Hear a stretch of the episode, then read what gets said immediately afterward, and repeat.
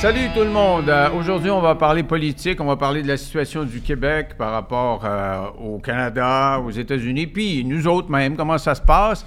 J'ai le euh, plaisir de recevoir Paul Saint-Pierre Plamondon, le chef du PQ. Salut. Ça va bien?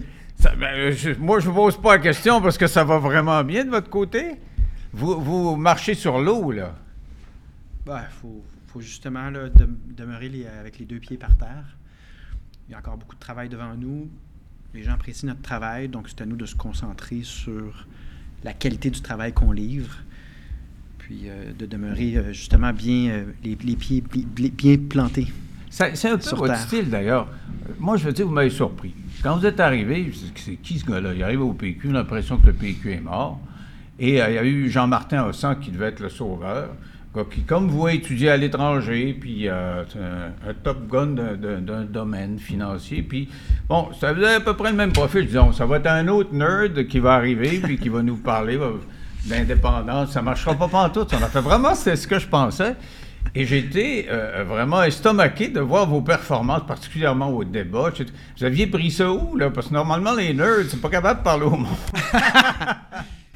Bon, ben, j'ai un petit côté nerd, hein? Ouais, ben oui, j'ai un mais- petit côté euh, l'élève dans la classe qui a toujours la main levée et puis qui dit Moi, je veux, je veux répondre, mais je, je sais pas. Je, je- là, il y a comme une nouvelle phase où il se fait plusieurs analyses sur pourquoi on a du succès. Puis j'essaie de garder ça, de donner ça aux analystes. Parce que s'analyser soi-même, euh, la vérité aussi, c'est que ça va tellement vite, ce domaine-là. C'est un boulot, la politique, où les choses bougent très vite je sais pas, je ne sais pas toujours pourquoi on a du succès ou pas. Je me concentre, comme je disais tantôt, sur est-ce qu'on livre la meilleure qualité dont on est capable? Est-ce qu'on parle avec authenticité de notre projet de société? Est-ce qu'on on est assumé direct sur ce qu'on dit? Puis si c'est oui à ces réponses-là, ben moi, je me pose pas plus de questions. Puis je m'attends en passant que les sondages fluctuent vers le haut, mais aussi vers le bas. Ça ne nous empêchera pas de continuer exactement ce travail-là. Donc, euh, c'est ça. Gardez les, vous et moi, les deux pieds sur terre. attentes, là, vous avez des, at- des attentes personnelles. Quand vous avez commencé là-dedans, je comprends qu'on veut du succès quand on commence quelque chose, mais vous n'auriez pas pensé caracoler dans, en tête des sondages. euh, Il n'y a, plus de députés, il n'y a plus de, plus de sondages, il n'y a plus rien au PQ. C'était vraiment un champ, euh, un champ après la guerre. là. Alors, vous n'auriez pas pensé à remonter comme ça? Ouais. Moi, je pensais que c'était mort le PQ. Ouais, moi, je pensais qu'on remonterait, mais je pensais pas qu'on remonterait à cette vitesse-là. Je me donnais encore un certain nombre d'années pour cette remontée-là. Je la pensais plus graduelle. Elle va plus vite que prévu. Mais si vous m'aviez posé la question il y a trois ans, est-ce que c'est exactement là qu'un jour on va se situer au parti, j'étais convaincu que c'était le cas. Il n'y avait aucun doute dans mon Ah esprit. ouais. C'est ce qui m'a permis de survivre à une période où, euh, franchement, c'était pas drôle de faire des entrevues. Là, quand j'ai commencé comme chef, presque toutes les entrevues, on me parlait de la mort du Parti québécois. Ben mais oui. imaginez-vous pour la personne qui commence dans ce rôle-là. Puis là, il faut expliquer que non, c'est pas vrai. Puis là, le temps que tu passes à expliquer ça, ben, t'expliques pas des choses plus constructives. T'es pas capable de faire valoir ton point de vue. Donc, il y a eu une période euh, très difficile. Et j'ai persévéré notamment parce que je, je voyais clairement, je visualisais le moment où le Parti québécois serait un parti dominant, bien organisé. Comme un athlète. On dit, très- on dit aux athlètes. C'est la même là, chose. Ah, c'est drôle, que, drôle que vous disiez ça. J'ai donné une formation au caucus de début d'année qui était à Alma, euh, à toute l'équipe, sur la culture d'excellence, et j'ai parlé des athlètes professionnels et de la psychologie sportive tout le long de la formation. Parce que ceux qui euh, veulent atteindre l'excellence et ceux qui veulent gagner visualisent les choses, comprennent également qu'il y a une part de sacrifice. On ne devient pas athlète olympique Mhm. sans s'entraîner avec rigueur, avec régularité. Euh, tous ces aspects-là se traduisent en politique qui, c'est un, un domaine, avouons-le, la politique qui est quand même euh, un peu sportif. Là. Très. C'est ça, c'est- un sport de contact, c'est un sport qui peut être violent même, de- des fois je trouve trop. Mais euh, dans ce contexte-là, je parlais à mon équipe de justement s'inspirer de ce Donc, que visualiser. Est-ce que vous Visualiser, sur une mais l'éthique- bras en l'air, puis dire, hey, on a gagné. Ah, c'est pas à propos de Non. nous autres là-dedans, c'est vraiment... Mais la euh, visualisation, vous voyez ça comment? Parce que les athlètes, là, c'est. Tu te vois faire l'arrêt ou tu te vois avec la Coupe Stanley. Ouais. Hey, concentre-toi. Là, je pense à ta Coupe Stanley tu as dans les bras, puis dans 10 ans, tu l'auras. C'est ça. Pense-y tout le temps. J'étais gardien de but au hockey pour l'Université d'Oxford, pour l'équipe interuniversitaire. Et euh, j'avais pas beaucoup de talent. C'est pas mon sport. J'ai commencé très tard. Donc, euh, c'était un gros fardeau pour moi de jouer contre Cambridge. Puis d'avoir la Parce pression. que vous étiez en Angleterre Oui. à ce moment-là. Mais tu sais, je suis pas un bon gardien de Mhm. but. Dans d'autres sports, je suis je suis beaucoup plus solide. Mais dans- donc, donc- donc, à l'époque, j'avais lu sur la psychologie sportive, puis c'est exactement ça. C'est de visualiser en train de faire l'arrêt, puis quand il y a beaucoup de pression, de se demander tout simplement qu'est-ce que je dois faire maintenant? Pas penser aux conséquences si, puis pas faire de. simplement se concentrer sur l'essentiel. Euh, mais non, il y a vraiment des parallèles à faire. Puis quand je visualise un Québec indépendant, c'est pas moi qui est dans l'image. C'est je visualise euh, le Québec à l'ONU. Je visualise euh, des moments très émotifs où les gens vont pleurer parce que ça a eu lieu finalement, puis que donc toute notre histoire trouve enfin un sens, une logique. Depuis les patriotes, pour que ce soit logique et cohérent, tout ça, faut que ça débouche sur notre existence. Mais je vois des choses comme euh, nos équipes de hockey qui gagnent, une espèce d'une impulsion qui découle de notre existence à l'international, l'esprit québécois de coopération, d'ingéniosité qui ressort avec beaucoup plus de confiance qu'en ce moment. Je les vois, ces choses-là. Euh, et j'invitais justement dans une formation, c'est une drôle de coïncidence, mais c'est ça que je leur disais, voyez-le. Parce que c'est énormément de sacrifices. Moi, j'ai toujours procédé comme ça. C'est voir quelque chose, là, voir, je sais pas, une image. Puis c'est là que je m'en vais, puis des fois on zigonne, ça monte, ça descend, mais gardez l'image en. Exactement. Puis euh, c'est une coïncidence, mais c'était ça ma formation euh, que je donnais à toutes. euh, Mais là, y a- vous avez de l'aide extérieure pour euh, éventuellement gagner les prochaines élections. La CAQ se tire dans le pied pas mal, là. Parce que cette semaine, il y a l'histoire du 100 pièces. On a compris que euh, on, on avait euh, le droit d'avoir 100 pièces. Les partis politiques, c'est vous autres d'ailleurs, le PQ, hein, c'est Bernard Drinville. qui qui a réformé ça, oui. 100 dollars de dons euh, politiques et vous étiez tous d'accord. Vous étiez même en train de négocier de monter ça à 200, puis ils disent là, nous autres, on ne prendra pas, on prend pas une scène parce qu'il y a eu des reportages à l'effet que euh, on, on vendait, on, on laissait entendre qu'il pouvait y avoir une rencontre avec un ministre si on donnait 100 pièces. Alors que, ça ne les aide pas. là. Le- le- la CAQ est constamment en état de recul. Vous autres, c'est des 30 sous ramassés à terre. là. Vous n'avez pas besoin de vous casser le ciot avec ça. D'ailleurs, on n'est pas intervenu tant que ça. hein. Le Parti québécois a posé aucune question là-dessus en Chambre. Les journalistes faisaient le travail, nous posaient les questions le matin, mais on a laissé le gouvernement euh, s'expliquer, puis ensuite gérer l'inexplicable, c'est-à-dire que personne au Québec n'avait demandé qu'on abolisse le financement populaire, puis le droit de n'importe quel citoyen d'encourager dans une mesure très balisée, le 100 dollars. C'est pas ça le sujet. Le sujet, c'est simplement si, si vous laissez des traces écrites à des maires et des entrepreneurs en disant Je sais que ton dossier n'a pas avancé comme tu voulais, mais là, si tu veux rencontrer la ministre, c'est ta chance. Un 100 un cocktail, puis tu vas pouvoir lui parler enfin. Ben, si un ministre, ça vaut c'est- juste 100 pièces, après la commission Charbonneau, ça a baissé. Dans tout cas, là, Non, non. le cours de la valeur d'une rencontre avec le ministre Ce que- a baissé. moi, je pense pas que c'est de la grosse C'est 100 pièces, C'est pas, pas, de corrompu. non, 100 c'est pas de la grosse corruption. Le problème, c'est plutôt de placer les maires et les entrepreneurs dans une situation très inconfortable. Si vous êtes maire d'une petite municipalité, puis vous êtes en concurrence avec 15 autres municipalités voisines qui veulent toutes des infrastructures, si tu es celui qui dit non à la CAQ puis qui ne donne pas son 100 pièces, mais que toutes les autres sont là, demeure là, le doute.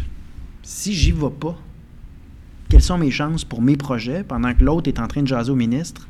Ça crée cet environnement-là, donc c'est pas, euh, c'est pas de la corruption à grande échelle. Mais quand on se pose la question pourquoi à peu près la moitié des maires au Québec ont donné pour la CAQ, Ouais, ça, ça fait bizarre. ben, ça. ça peut pas être tout par conviction. là. monde. Donc là, il y a des langues qui se sont déliées, qui sont venues dire, à l'évidence, ce, ce dont on se doute, j'ai pas donné pour la CAQ parce que j'y crois, mais parce que je me sentais obligé, parce que je voulais faire avancer un dossier. Puis ça, c'est pas idéal, c'est simple à corriger.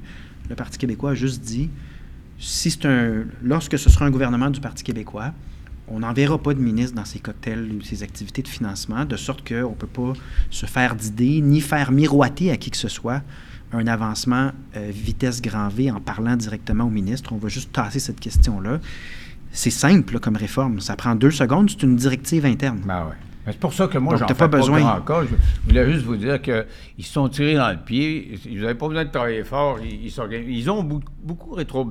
hein, J'ai de la avec ce mot-là. Rétro-pédalé. Souvent, dans plusieurs dossiers. Alors, ce que je veux dire, c'est que Ouais, vous ça- autres, vous avez juste aide. à Ben dire, ouais. bon, ma gars, il, il recule, il recule. C'est facile. C'est une job facile que vous avez là, actuellement. là. Depuis la Sarria élection, là. On peut dire que euh, la déclaration surprenante du premier ministre en début d'année, où est-ce qu'il faisait de la stratégie à voix haute, en disant aux journalistes, nous, notre plan de match, c'est d'éviter les distractions. on est même un peu surpris. Là. Nous, on regarde les choses aller, puis on, on a un peu de difficulté à suivre. En même temps, c'est un défi parce qu'on a quand même des thématiques et des choses à dire qui n'ont rien à voir avec les techniques de financement de la CAQ.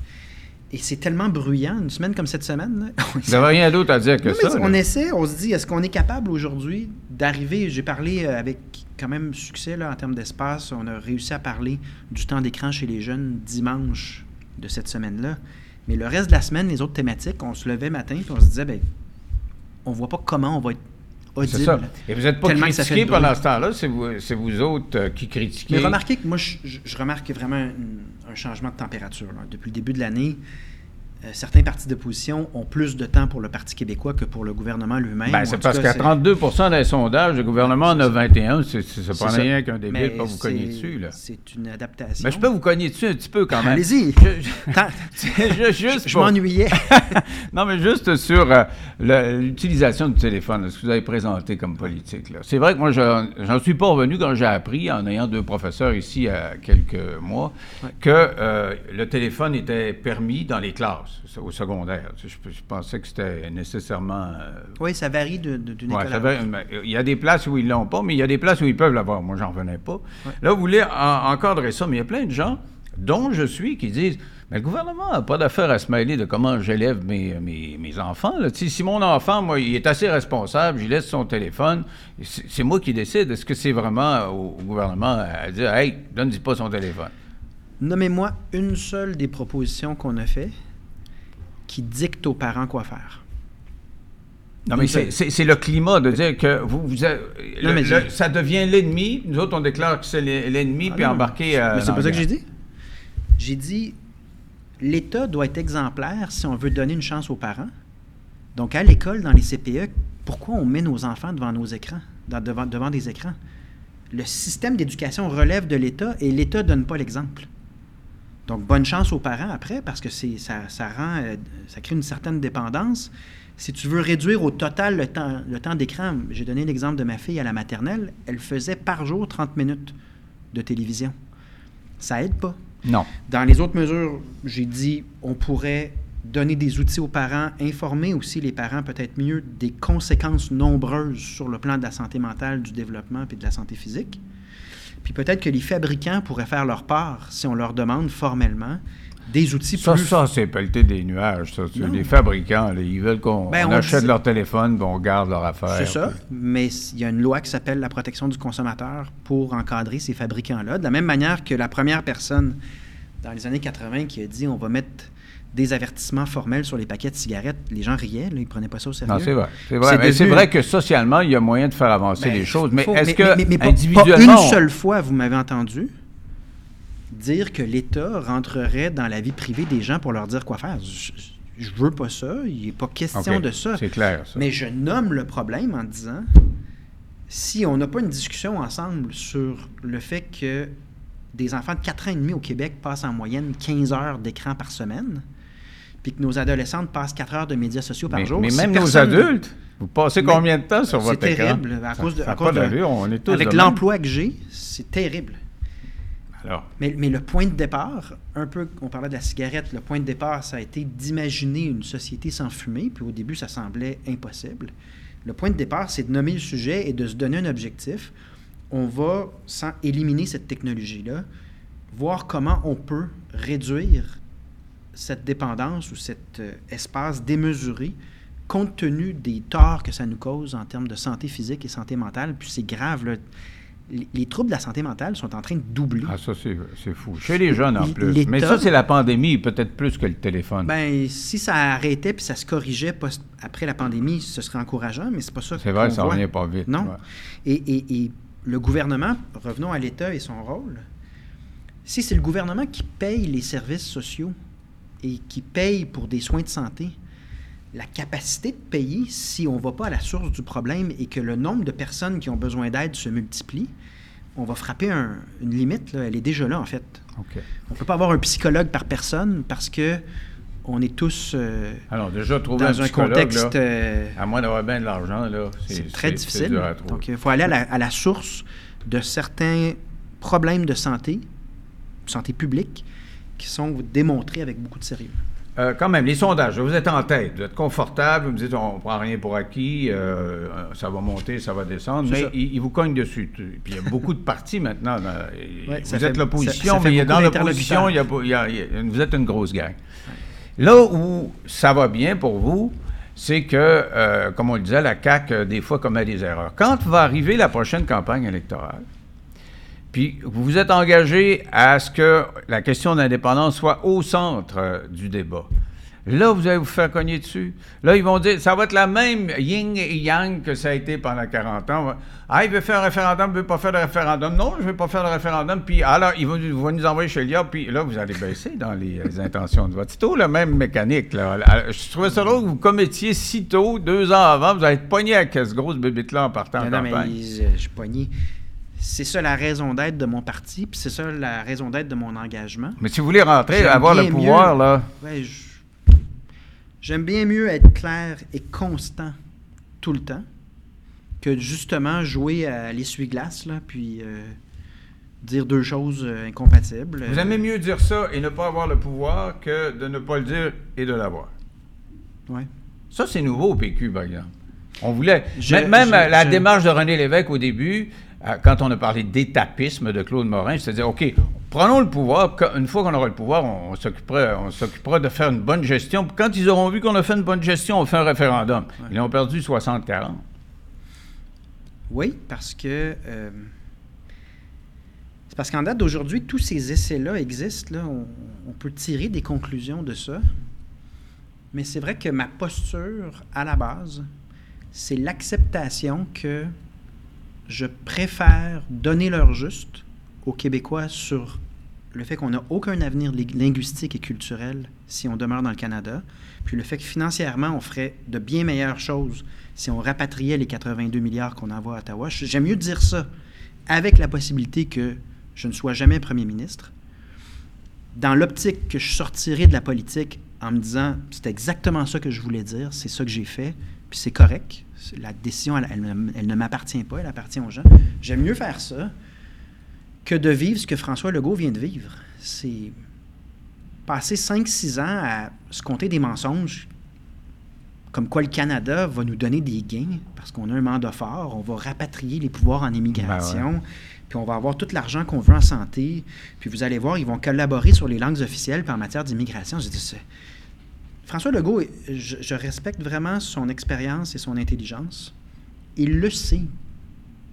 Il le savait que ça n'arriverait pas. là. C'est, on est tous en train de se compter, euh, de, de- de vivre dans un film. euh, Vous dites le, le. Canada nous donnera jamais rien de plus que ce qu'on a. Ça fait des siècles. ça fait des siècles de, mépris, de- de posture défensive pour des Québécois qui demandent juste de vivre en français dans une société normale qui décide par elle-même.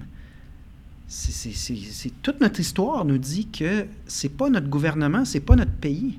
Et que tant qu'on se sortira pas d'un héritage qui, rappelons-le, découle d'une con- conquête militaire, relève du colonialisme, tant qu'on n'aura pas cette euh, force, cette authenticité-là de, de donner la bonne réponse qu'on mérite, ils seront pas gentils, là.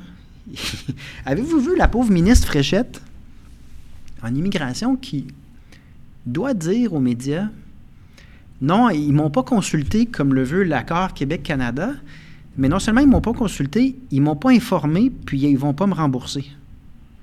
Moi, là, j'en ai eu des, des- des entrevues difficiles à livrer en politique, là, où est-ce que tu le sais que Tu vas te faire monter. ben, c'est ça, là, ouais. tu sais que tu vas passer dans la lessiveuse, là, Ouais. puis t'espères en sortir pas trop délavé. Mais je me souviens pas d'arriver dans des entrevues avec à ce point rien à ajouter.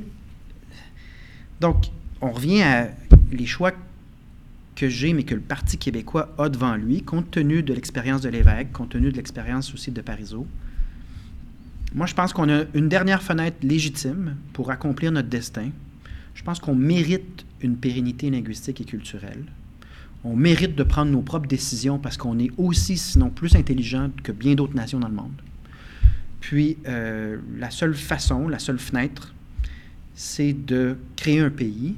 Et s'en suivra, on revient à la visualisation mentale, des années euh, un peu à la Expo 67. Quand, Et quand que- quand t'existes internationalement, Hey, pour, pour incarner Quand ça, incarner cette époque-là, vous rappelez-vous de c'est le début d'un temps nouveau? Ouais, je pense pas- je- je pense pas que je reprendrais cette tune-là, là. Non, mais c'était le début d'un temps nouveau. Tu sais, je veux dire, c'était. vous m'avez dit de ne pas taper sur la table. Oui, oui. Non, mais c'est parce que c'était l'incarnation de cette génération-là où on construisait des barrages, on faisait des routes, euh, on était sûr qu'on était meilleur au monde. Puis depuis ce temps-là, ben, on a eu le déficit olympique, on n'a pas été capable de sauver le stade.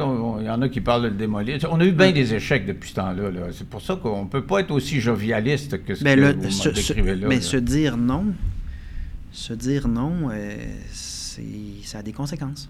Mais si on se disait non une troisième fois, vous c'est rendez-vous et compte? c'est- Et c'est pas juste ça. Ouais, ça, je vais y revenir, c'est important comme question, mais c'est pas juste de se dire non, c'est de donner le pouvoir au camp du non.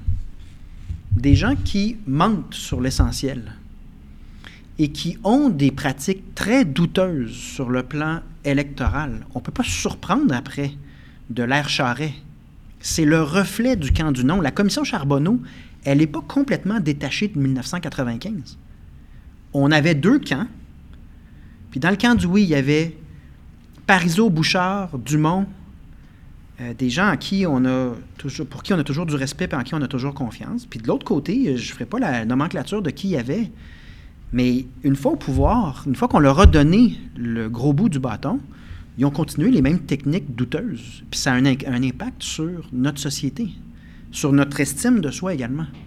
Donc oui, il y a des conséquences à se dire non. Puis là, vous me dites, ouais, mais là, Paul, s'il fallait qu'on se dise non Ben une oui. troisième fois, moi, j'en arrive à la conclusion que le demeurer dans le Canada et ne rien faire nous mènera, sans l'ombre d'un doute, à la disparition euh, de la culture québécoise et de la langue française de manière aussi graduelle, mais aussi constante que l'ont vécu toutes les autres provinces canadiennes. Donc, vous êtes d'accord avec François Legault quand il a parlé de louisianisation possible du Québec? Le jour où c'est clair que le Canada nous impose des politiques sans nous consulter et qu'elles ont l'im- l'impact de faire reculer le français et de créer une situation euh, très, très périlleuse, notamment sur le plan du logement, le jour où on n'a pas, on n'aura jamais la collaboration du fédéral sur euh, les questions linguistiques, euh, sur plein de questions fondamentales à notre pérennité, faut comprendre que ne rien faire, c'est pas demeurer au même endroit, c'est d'accepter le déclin. Le déclin est déjà commencé. Donc, on peut accepter le déclin puis voir ça va se faire sur combien de décennies. Là, les franco-ontariens, les franco-manitobains, tous les franco des autres provinces canadiennes vont vous expliquer ce qu'ils ont vécu. Donc, on peut choisir ça parce qu'on n'a pas le courage de faire le choix qui s'impose.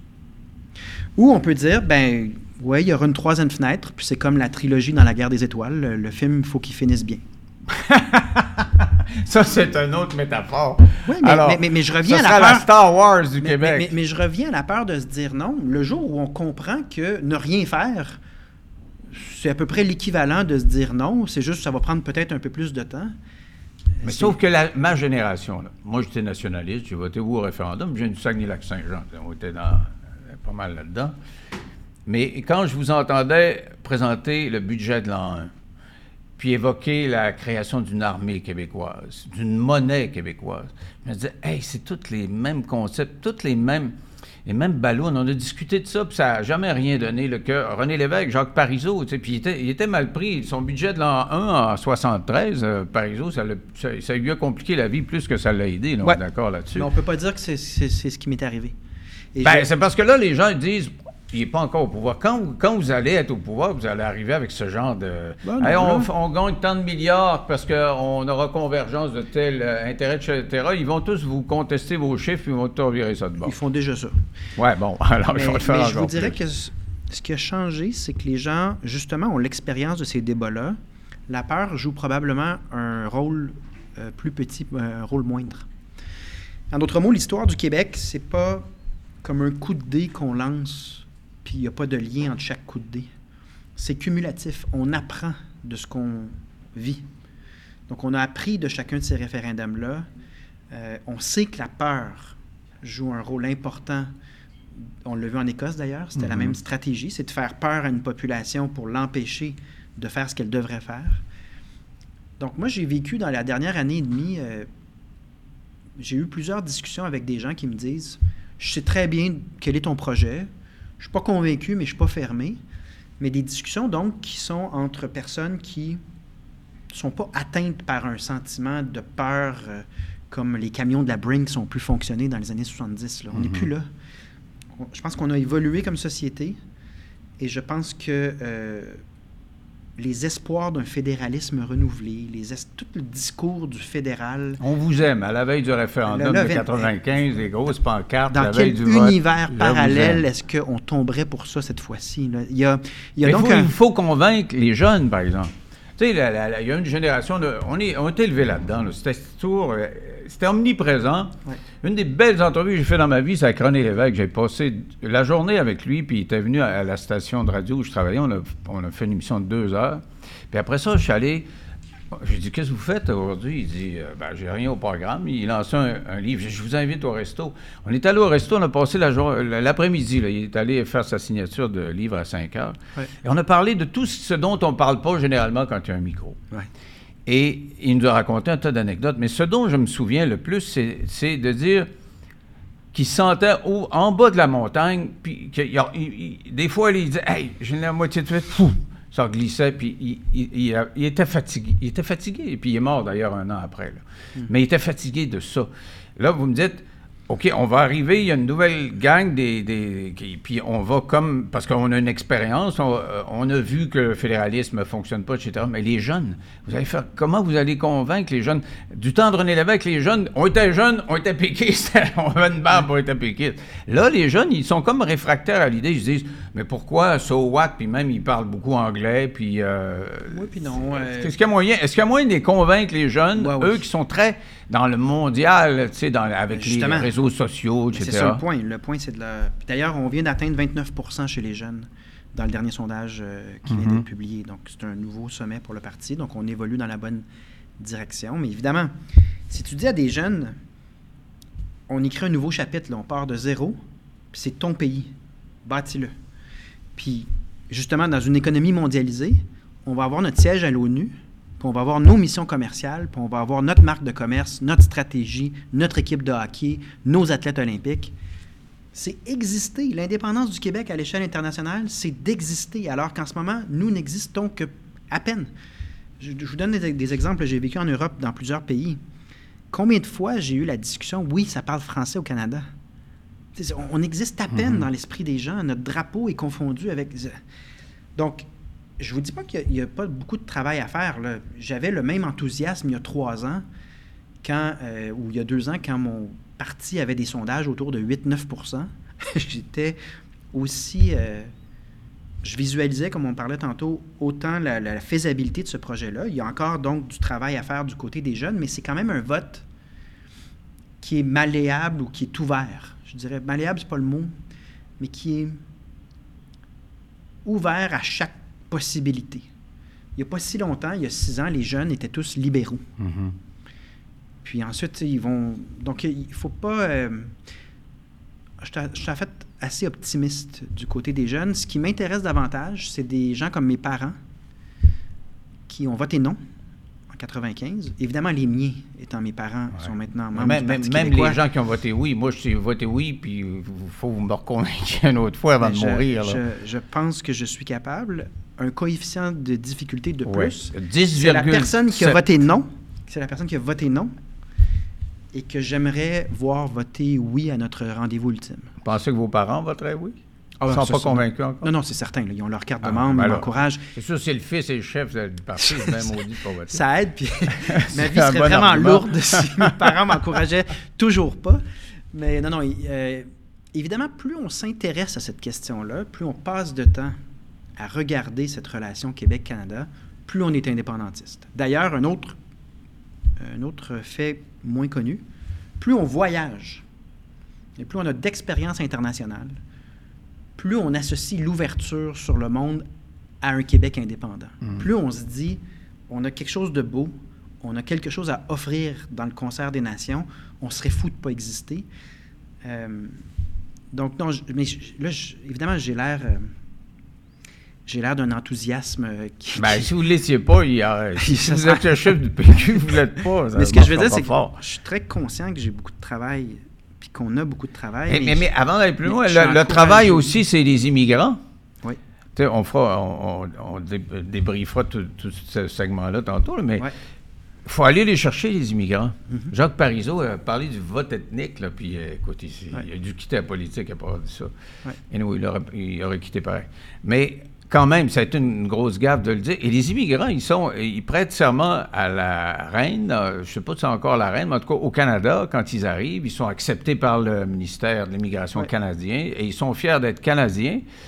Et avec euh, les chiffres qu'on a là, en, termes d'immigration, euh, puis le renouvellement de la population qu'on a, on est rendu 9 millions, là, ça fait pas longtemps.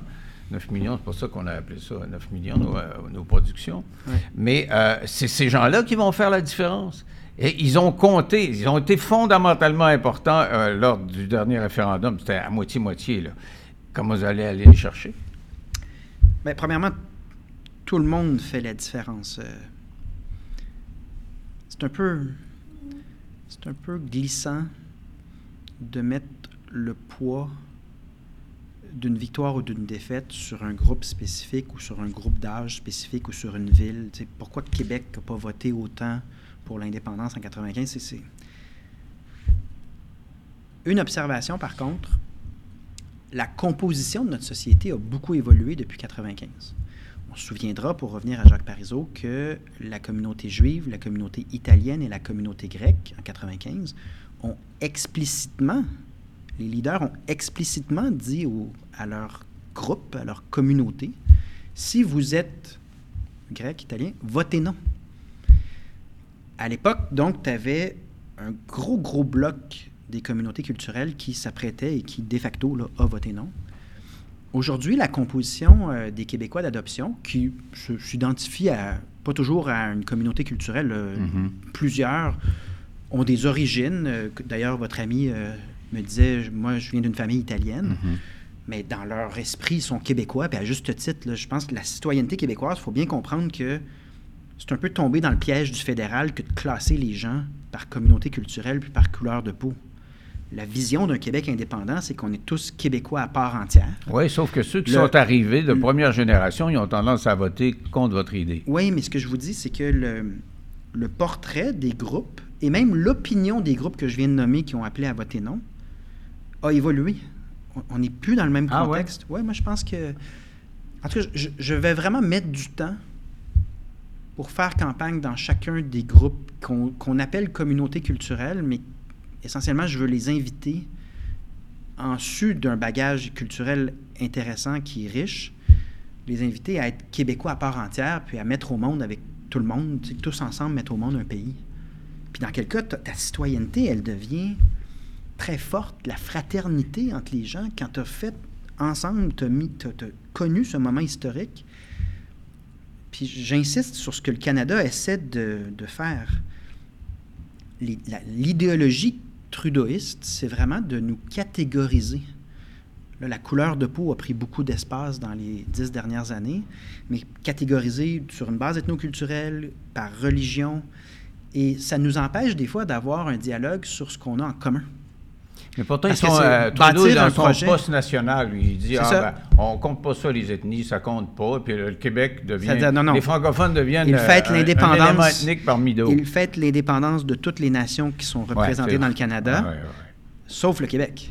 Ouais, c'est vrai, il ne fête pas le Québec. Et, et quand il fait ses apparitions dans chaque communauté culturelle, Habillé. euh, là, euh, on célèbre la diversité, mais la diversité que représente le Québec à l'échelle du monde, sur le plan culturel, linguistique, ça, par contre, ce ne serait pas les mêmes règles. tu sais, faut. Puis j'ai très confiance euh, au jugement de chaque Québécois d'adoption, peu importe l'année. Il ne faut pas se fixer de limites.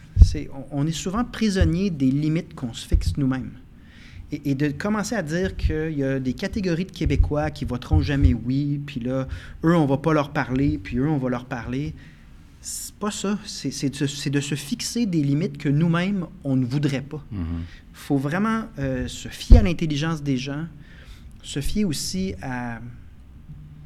Tu sais, la vie est courte. euh, les cowboys fringants parlaient d'étoiles filantes. Ça passe vite, la vie. Je pense que si on se donne un rendez-vous pour un moment historique où on est tous ensemble puis on crée quelque chose de beau, tout le monde a le goût de vivre ce genre de choses-là. Donc, je ne tomberai pas dans un clientélisme ou dans une catégorisation des Québécois. Je vais m'adresser à tout le monde et euh, en se fixant pas de limites, on peut être très surpris de ce qu'on va créer. Et un Québec indépendant va justement refondre cette citoyenneté-là en insistant sur ce qu'on a, davantage sur ce qu'on a en commun Ça, ça, et moins sûr. sur des catégories déjà prévues à l'avance. Si vous avez un pays, c'est sûr que les gens se disent, bon, on reste dans le pays, alors ils n'ont pas le choix que de, de se réclamer Ils sont de québécois. Mais non, sûr. ils- pas qu'ils n'ont pas le choix. Ils sont déjà québécois. C'est, Non, mais si on était un pays, je veux dire, si, si on était un pays, ce serait plus facile pour vous. Bien sûr, mais pas juste ça, c'est que ce serait un changement de philosophie par rapport à un Canada qui, euh, dans la mentalité là, des. la mentalité britannique, ça a toujours été de morceler pour garder la colonie alors- britannique. Alors, ont- que les Français, c'était euh, le colonialisme, euh, vous nous donnez tout ce que vous avez. Le colonialisme n'est pas une bonne idée.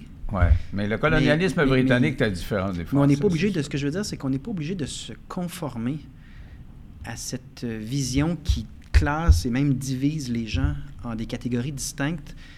Le Canada voudrait nous embarquer là-dedans, fait, fait beaucoup pour nous embarquer là-dedans, mais on peut s'unir, puis on peut être tous québécois à part entière, et ça fait rêver, ça, ça donne le goût d'une société meilleure. Euh, Alors, justement, parlons de la construction de cette société-là. On a évoqué l'immigration tantôt. C'est au centre. À un moment donné, c'était vaguement dans l'air, mais là, c'est au centre du débat. Qu'est-ce qu'on fait? Est-ce qu'on en a trop? Parce que je sais qu'à un moment donné, pendant la campagne électorale, des fois, même c'est un peu ridicule. C'est comme euh, une espèce d'enchère. Vous, vous avez dit 35 000, les autres disaient 50. Puis, non, on va revenir à 40. Puis, tu sais.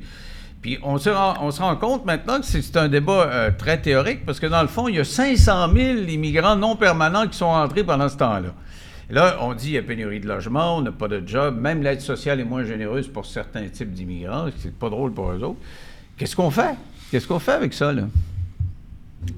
Euh, on n'a pas le pouvoir pour une partie importante de l'immigration, notamment on n'a pas le pouvoir sur les frontières ni sur l'aéroport.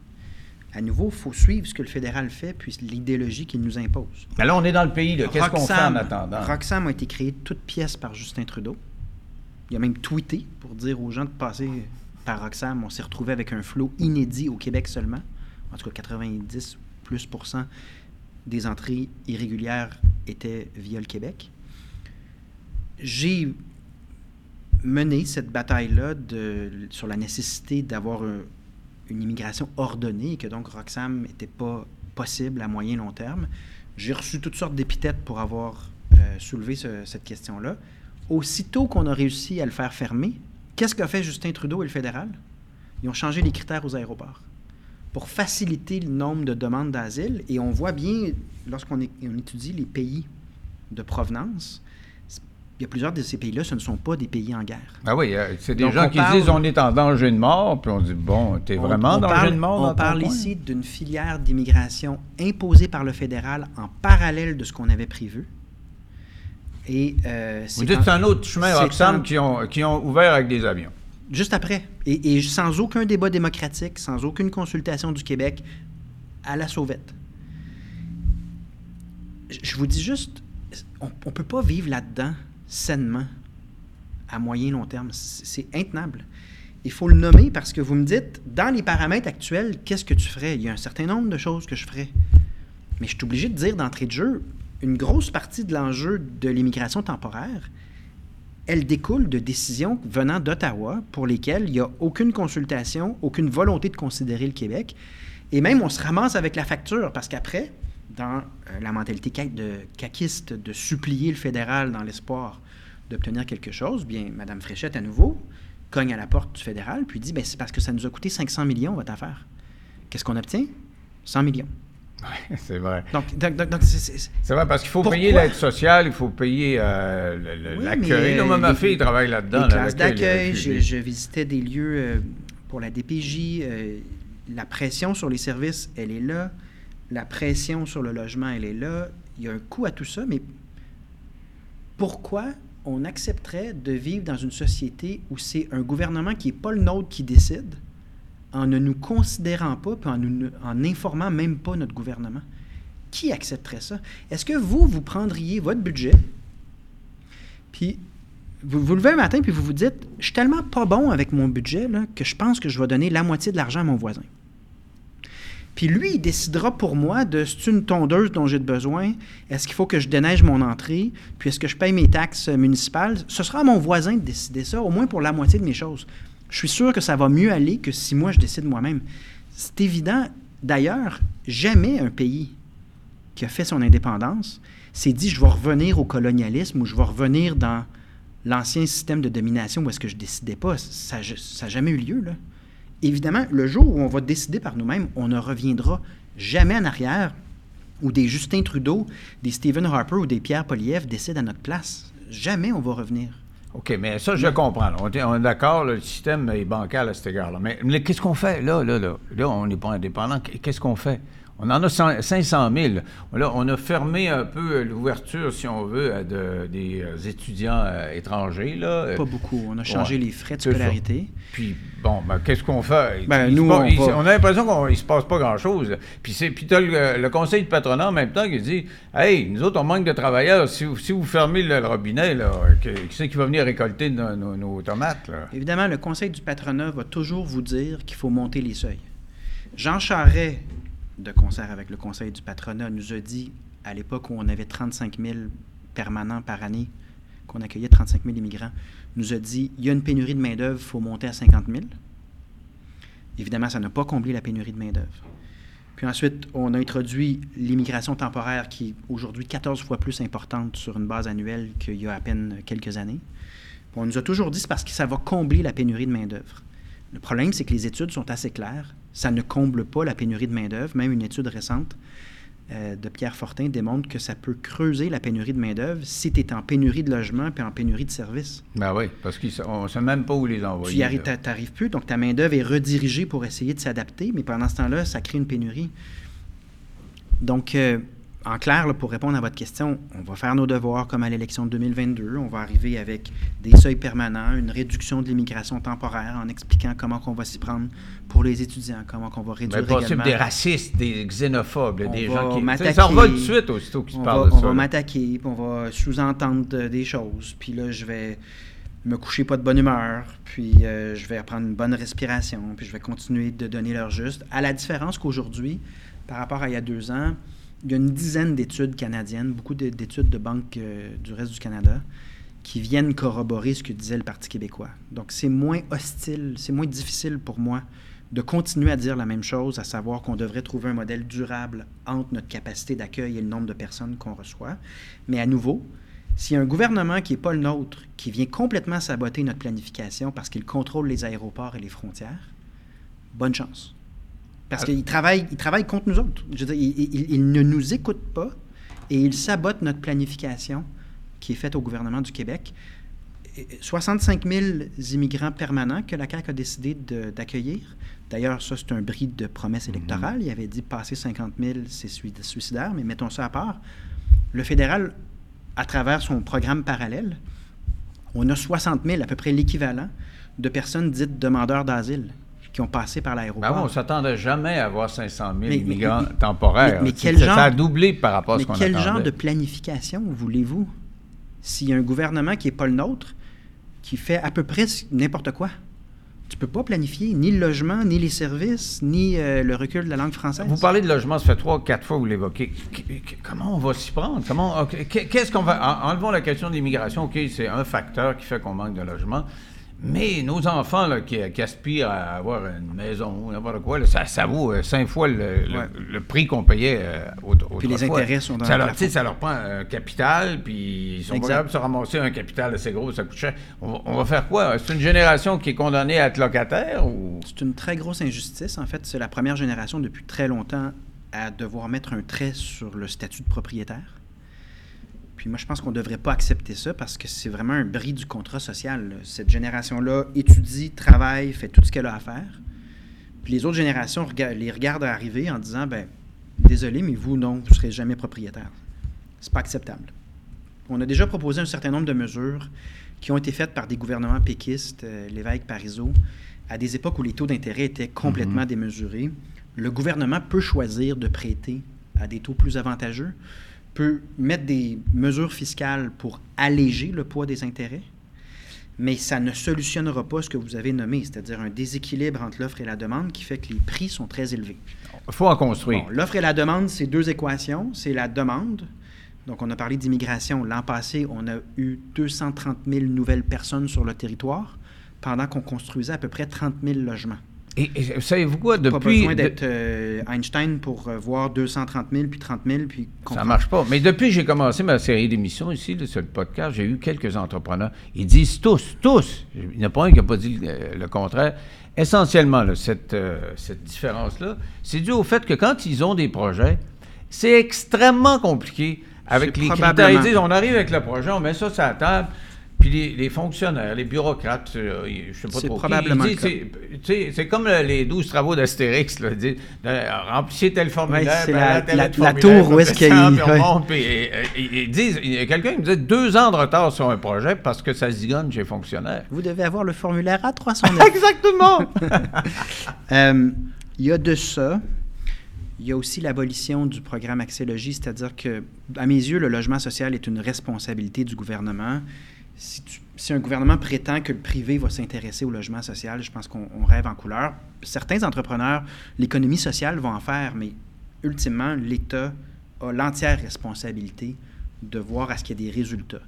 Donc, on va proposer, on le fait déjà, des bonifications de ce qu'on construit en logement social, peut-être des incitatifs fiscaux pour accélérer les constructions. Mais dans le meilleur des scénarios, Supposons qu'avec toutes les bonnes mesures, ce n'est pas 30 000 unités, on augmente ça par 50 mm-hmm. C'est gros, là, 50% d'augmentation. Et on sera à 45 000 unités par année. Si vous avez toujours 230 000 nouvelles personnes, mm. faites l'équation. Donc, on va jouer des deux côtés de l'équation. On va aider les nouvelles générations juste par souci d'équité intergénérationnelle. On va mettre des mesures pour leur donner accès à la propriété. Mais il faut que l'équation ait une chance raisonnable d'être équilibré. Et non, ce n'est pas un immigrant par maison, là, donc il y a des ratios, mais c'est pas vrai que c'est huit personnes par maison le ratio. Mm-hmm. Donc, euh, c'est pour ça qu'on travaille des deux côtés. On a lancé un grand chantier sur le logement. On va dévoiler nos conclusions en avril.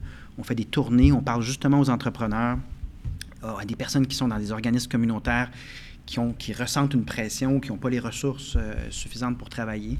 On consulte tout le monde, on va arriver avec un plan de match, mais se posera quand même la question quel aura été le bilan de la CAC après huit ans? Quatre ans à nier la, crise du logement, quatre ans à nier qu'ils ont complètement perdu le contrôle sur l'immigration temporaire, puis que le fédéral leur rit au visage. Puis ils s'en vendent pas évidemment parce que c'est la faillite de ce qu'ils avaient promis, c'est-à-dire négocier fort avec le fédéral. Donc, ils s'en vendent pas, ils font semblant que ça n'a pas lieu. Et là, les quatre années qui. On est rendu à l'année 2 de leur deuxième mandat. Puis j'ai vraiment intérêt à ce qu'on fasse le mieux possible parce que plus la situation s'aggrave, plus la pente à remonter ben devient exigeante. Donc, parce qu'on a une quantité de travailleurs, d'entrepreneurs qui peuvent construire des maisons. Puis une fois qu'ils sont tous euh, sollicités, puis sont Mais juste revenir, on ne peut pas en construire d'autres. Donc quand on aura notre maximum manuel, on va quand même être en défi. Je m'excuse de revenir sur la question. C'est peut-être c'est, c'est la fin d'après-midi, puis j'ai ma semaine dans le corps. Là. Mais quand tu as un ministre de l'immigration fédérale, Marc Miller, qui dit on va continuer à augmenter les seuils parce que chaque immigrant va bâtir sa maison. Croyez pas ça. Dans quel univers ben, dans quel univers parallèle on réagit pas et on se dit ça a de l'allure de de faire rire de nous à ce point-là. Il s'est dit des choses à Ottawa qui sont absolument indignes d'un gouvernement et indignes de l'intelligence des gens. Je, ne pense pas qu'on devrait accepter ça.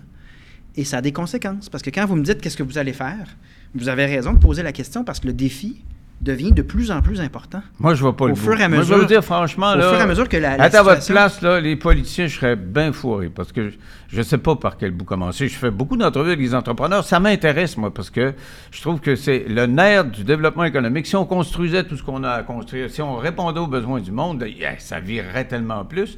Et quand on me dit, à cause du formulaire A45 et puis euh, du B67, on ne peut pas rien faire, je trouve ça terrible. Et puis, je vois pas, vous me dites, là, on, a notre chantier, on va arriver avec une stratégie, mais reconnaissez que vous ne pourrez pas, euh, régler ça dans une couple d'années, ça se fait pas. Bien évidemment, l'objectif, c'est d'augmenter le nombre de mises en chantier par année.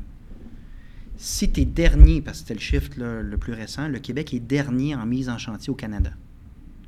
Si c'est ça ton bilan comme gouvernement, clairement, tu as échoué. Je me donnerais l'objectif d'augmenter substantiellement le nombre de mises en chantier. Donc, on aura fait tout ce qu'on peut d'ajustement dans les entraves pour mettre en chantier des, des unités. Mais il va falloir également réduire l'immigration au total, temporaire comme permanente, pour arriver à une équation qui a un, potentiel de durabilité. Le modèle n'est pas durable. Puis c'est la Banque nationale qui est même venue dire si le choc démographique est trop fort, tu peux même tomber dans un piège démographique où ta richesse par personne, le PIB par capita, Va diminue. baisser, Parce que tu pognes une spirale. Mhm. Pas sûr que c'est le cas en ce moment, mais l'hypothèse doit être prise au sérieux. Donc, vous me dites quoi faire si on est un politicien? Juste proposer des politiques publiques intelligentes. Mais En partant, ce serait le fun. Ça, ça partirait bien, on mais... vous applaudirait. mais- Bravo, un politicien intelligent. Non, bravo. mais, mais, mais être, être- être- Mais je ne veux pas dire que vous n'êtes pas intelligent, mais souvent la politique, elle est intrinsèquement conditionnée par les votes qui Par vont les sondages. venir avec. Là, être dernier dans les mises en chantier, avoir aboli Axélogie qui faisait le logement social. Puis à travers ça, la ministre Duranceau propose d'abolir la session de bail, qui est à peu près le dernier outil pour ceux qui sont moins fortunés ouais, ouais. de céder en Ouais, transférant des bails. Je, trouve ça absolument indéfendable. Surtout que la ministre précédente, elle avait passé quatre ans à dire qu'il n'y avait pas de crise du logement. Ouais. Il y a un moment donné, il faut que les gens soient responsables. là. Tu peux pas faire n'importe quoi, placer une, une société en état de crise, puis dire euh, je suis pas responsable alors que c'est toi la, la- la ministre. Donc, il y, a, il y a là, euh, du côté de la CAQ, un des bilans les plus euh, pour lequel je serai le plus sévère. C'est le cas des autres oppositions aussi. C'est assez incompréhensible. Parlons d'un bilan, mais, mais aussi de, votre, de vos politiques. On ne peut pas parler à un politicien québécois, à plus forte raison, un chef de parti politique qui aspire à faire à avoir le gouvernement, à former un gouvernement. Monsieur Dubé arrive avec une patente là, qui s'appelle l'Agence de la santé. Il veut un Top Gun, comme il l'appelle, un super gestionnaire qui réglerait tous nos problèmes, là, parce qu'ils ont négocié, euh, ils voulaient avoir plus de flexibilité, ils nous ont dit ça tout le temps. On va le payer tellement cher que ça va être magique. Ben oui, va c'est ça. tout solutionner. Ça, ça va être euh, un Top Gun là, qui dit. Là. Ça va être comme. euh, comment il s'appelle l'acteur? Tom, Cru- Tom Cruise qui était dans Top Gun. puis Il dans- arrivait sur son avion puis il faisait des manœuvres extraordinaires. Exact. Mais est-ce qu'il faut y donner une chance? On peut pas ne pas y donner une chance, mais euh, vous voyez comment euh, l'avenir de cette idée-là, mettons. J'avais des désaccords. euh, notre porte-parole, Joël Arsenault, avait soulevé un certain nombre de problématiques qui méritaient une réflexion, puis ça a été accéléré. Là. Il voulait absolument adopter avant Noël ce projet de loi-là. D'ailleurs, on n'a jamais su trop pourquoi. Le piège, c'est que chaque gouvernement a tendance à arriver avec sa réforme de structure. Ben oui, puis euh, il me semble qu'on en a eu un top. Le jamais. PQ en a eu plusieurs Rochon. aussi, avec Rochon et Ensuite, compagnie. bon, là. Barrette plus récemment, Ouais. là, la réforme du B. Si on se met dans la place des gens qui ont décidé de faire carrière pour soigner des gens, passer sa vie à s'adapter à des changements de structure, ça devient un peu absurde. Donc, le, pépin que j'ai au moment de vous répondre, c'est que on n'est pas en mesure pour l'instant d'évaluer les mérites puis les faiblesses de cette réforme-là.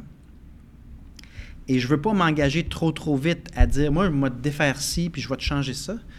Parce que, dans la mesure du possible, je vais essayer de ne pas relancer tout le système dans une autre structurite, là, dans une autre Parce histoire de changement de structure. Ça finit jamais. Quand tu es sur le plancher, moi j'ai un de mes chums qui était directeur d'hôpital. Puis arrive un gouvernement, on centralise. L'autre après, on décentralise. Barrette arrive avec sa On centralise. affaire. On centralise, on enlève des jobs. Puis là, ben, on se dit, ben, peut-être que euh, ce qu'il faudrait, ce serait avoir un centralisateur, mais qui, lui, va décentraliser. Et, et puis, bon, mais toi, es dans, les gestionnaires du réseau de la santé ne savent pas où ils vont. Là. Un gouvernement change d'avis, puis avant de mettre sur pied une politique, Ils sont ça en des adaptation. années. là. Ils sont toujours en adaptation. Ah, Exactement. Évidemment, tu as le vieillissement de la population puis le sous-financement de ce système-là. Le Québec a demandé 6 milliards au fédéral, on a obtenu un seul. S'il y avait 5 milliards de plus, évidemment que ce serait différent. Puis le vieillissement de la population va continuer de créer une pression importante, ce qui devrait nous amener vers plus de soins à domicile et moins de bâtiments. À chaque fois que tu fais une maison des aînés, tu as des coûts fixes lourds. Non, c'est pas juste que ça t'a coûté un million de la porte, c'est que tu as un frais de fonctionnement à entretenir du béton. Mais parlez-moi pas de ces maisons-là, parce que je- j'en ai une à côté de chez nous. Je ne sais pas ce qu'ils font avec. Elle n'est pas pleine encore. Ça a l'air prêt, puis ils l'ont pas ouvert encore. Mais ma mère a, été dans un CHSLD les cinq dernières années de sa vie, puis elle, elle faisait de la démence. Hmm. Les belles petites fioritures, les beaux, les beaux petits dessins, la, la peinture blanche, elle s'en sais, Je veux dire, c'est- moi, il m'aurait dit on va engager plus de monde, puis on va plus s'en occuper, puis on va faire. Parce que, tu sais, d'un point de vue physique, là, tu as un hôpital, un, un aile d'hôpital qui est transformé en CHSLD. Puis elle, pour sa connaissance des choses, si tu t'occupes bien d'elle, puis tu lui donnes son bain quand c'est le temps de donner son Elle bain. ressent l'amour ou la, Puis la- c'est ça, puis, le, puis- le câlin. Exactement. Exact. Puis justement, ma mère aimait ça, les câlins. Puis, puis les préposés étaient, puis la plupart c'était d'origine haïtienne, étaient extraordinaires avec elle. C'est ça que ça prend. Moi, quand tu me dis, on a mis tant de millions dans la maison des aînés, puis so what? Mais à long terme, c'est pas viable parce que plus une population vieillit, on voit ça partout en Occident, plus le modèle où est-ce que tu construis du béton pour tout le monde devient intenable à entretenir. Donc, l'État n'a plus les moyens. Donc, on a beaucoup parlé de déplacement des ressources vers les soins à domicile. Ça se fait, là, là-dessus, la CAQ a quand même amorcé ce virage-là. Oui, il y en a, parce que moi, ma belle-mère a été RPA, puis une infirmière qui va la visiter. Mais je pense qu'il va falloir aller plus loin là-dedans parce que euh, il n'y a pas juste le sous-financement, il y a la pression démographique. Et en passant, l'immigration ne rajeunit pas la population. Donc ça, c'est un autre Mhm. mythe. Là. C'est pas... euh, C'est pas juste des jeunes, qui- des ben, jeunes c'est pas juste des jeunes, mais là. même si tu avais juste des jeunes, il faudrait que tu aies justement euh, 500 000 jeunes de plus Ouais. par année pour vraiment changer la courbe démographique d'une société. Donc, il faut vraiment regarder sur euh, la manière de, de donner les soins. Et euh, là-dessus, il y a des modèles, là, euh, notamment plusieurs pays européens, qui ont réussi ce virage-là pour pas que l'argent se retrouve dans l'entretien de bâtiments très coûteux à opérer et se retrouve davantage dans les soins. Êtes-vous confiant qu'on va réussir à bien s'occuper des boomers qui, arrivent à, justement au dernier stade de leur vie, puis euh, il y a tous ces débats-là, puis ces, ce- ces manques de budget, les RPA, les CHSLD. Est-ce qu'on peut, est-ce qu'on peut dire, je comprends que les plus jeunes souvent ils disent ah les boomers avez été gâtés, c'est pas tous les boomers qui ont ramassé les millions, suis loin de là. Est-ce qu'on va être capable de les accompagner dans leur fin de vie correctement?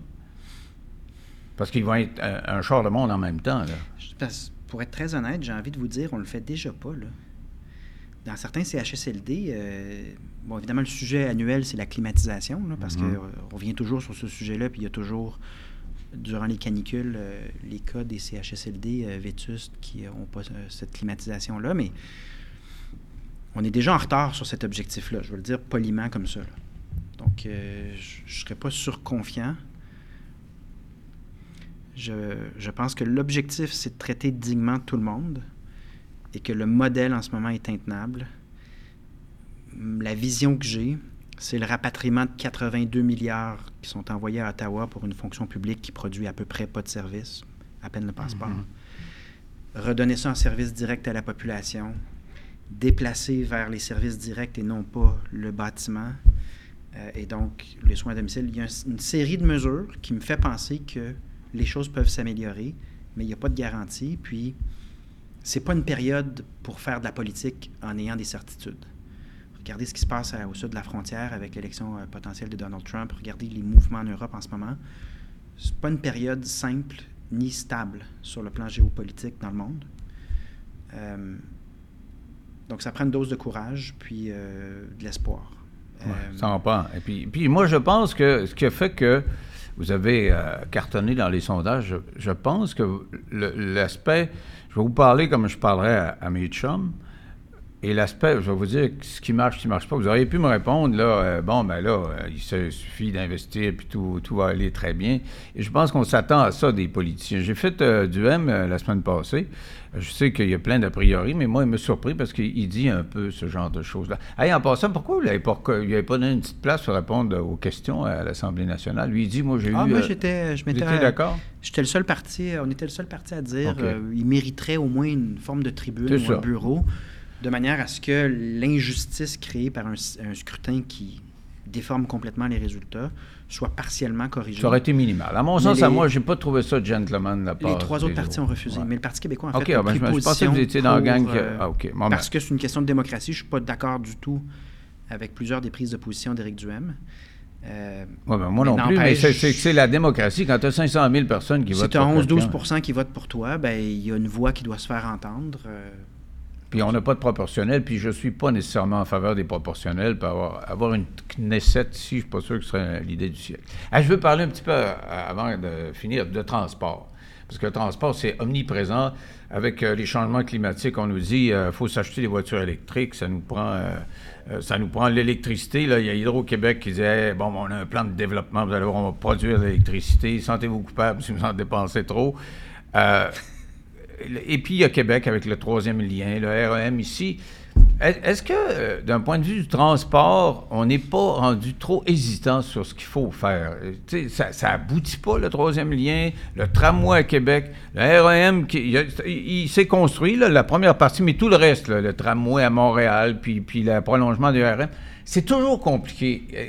Et, pourtant, dans le temps du Plessis, c'était ça. Les élections, c'est ouais, on fait des routes, ben, ça marche. Mais pourquoi ça, traîne comme ça? Puis, euh, répondez-moi à ça tout en me disant ce que vous feriez, vous, là, pour pas trop, trop que ça traîne. Il y a plusieurs facteurs. Euh, on n'a pas fait beaucoup de grands projets d'infrastructure en transport collectif. Et une des conséquences, c'est qu'il n'y a plus beaucoup de joueurs capables au Québec de mettre en œuvre de vrais grands projets. Des grosses compagnies, là. Oui, des grosses compagnies, il faut que tu les alimentes. Mm. Il y a eu des scandales aussi, on se souviendra euh, de SNC Lavalin, mais il y a eu un certain nombre de facteurs qui font en sorte que, quand on regarde bien l'actualité, les projets québécois rencontrent peu ou pas de soumissionnaires. Dans le cas du, tramway de Québec, on attendait qui allait soumissionner. Ben oui. Ben puis. Euh, il y en a un qui est revenu l'année d'après 4 milliards de plus. Oui, en voulant dire, je le sais que tu n'as personne, donc euh, moi j'ai décidé que ça me coûtait, ça, me coûtait 4 milliards de ben plus. oui, ah ouais, t'as chose. Parce que je l'ai vécu en, termes de rénovation. Je, vendais ma maison, puis euh, il y avait un toit. Je, voulais changer le toit avant de vendre la maison. Je me fais faire une soumission. Le gars dit 24 000. T'es-tu fou?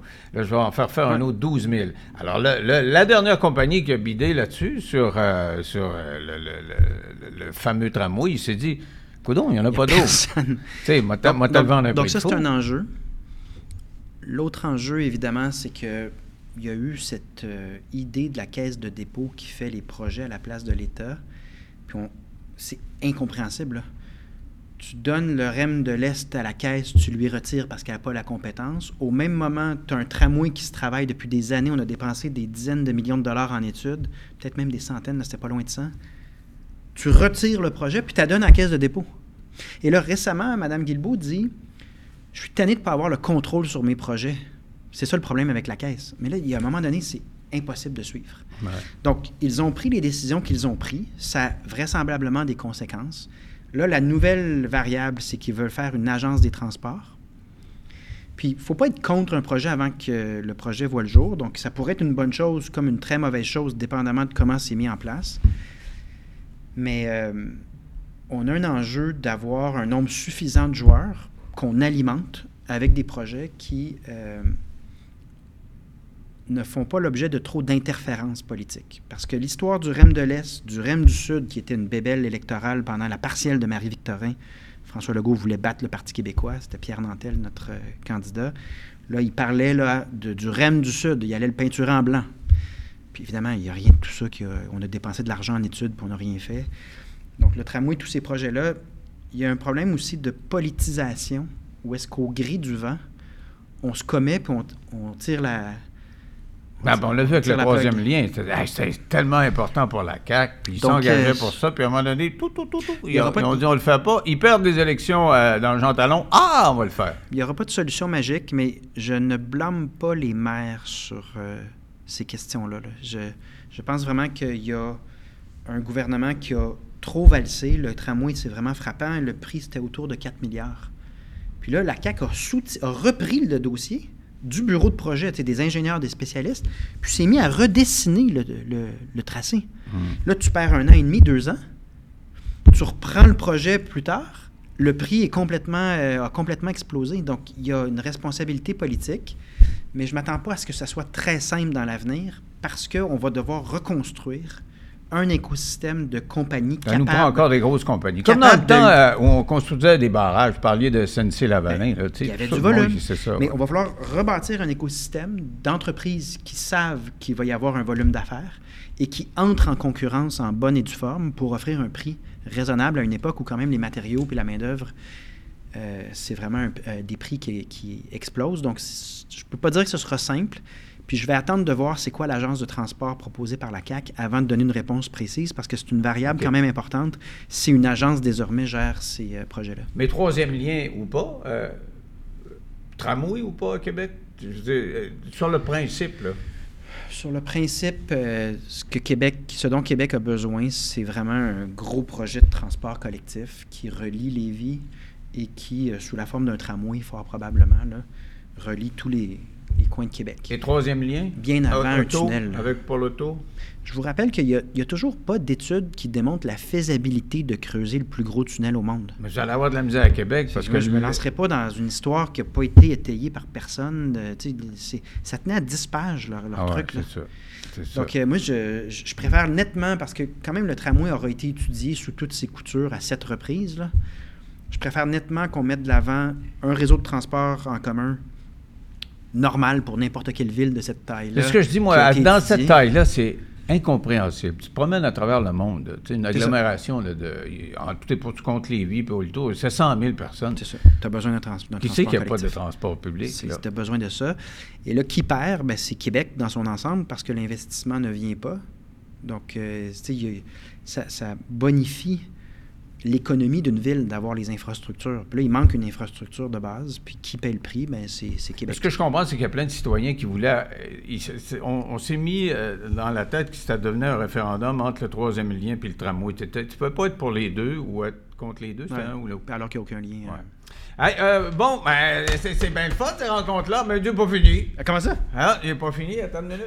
J'ai- on a une franchise, ça s'appelle la pige dans le sac.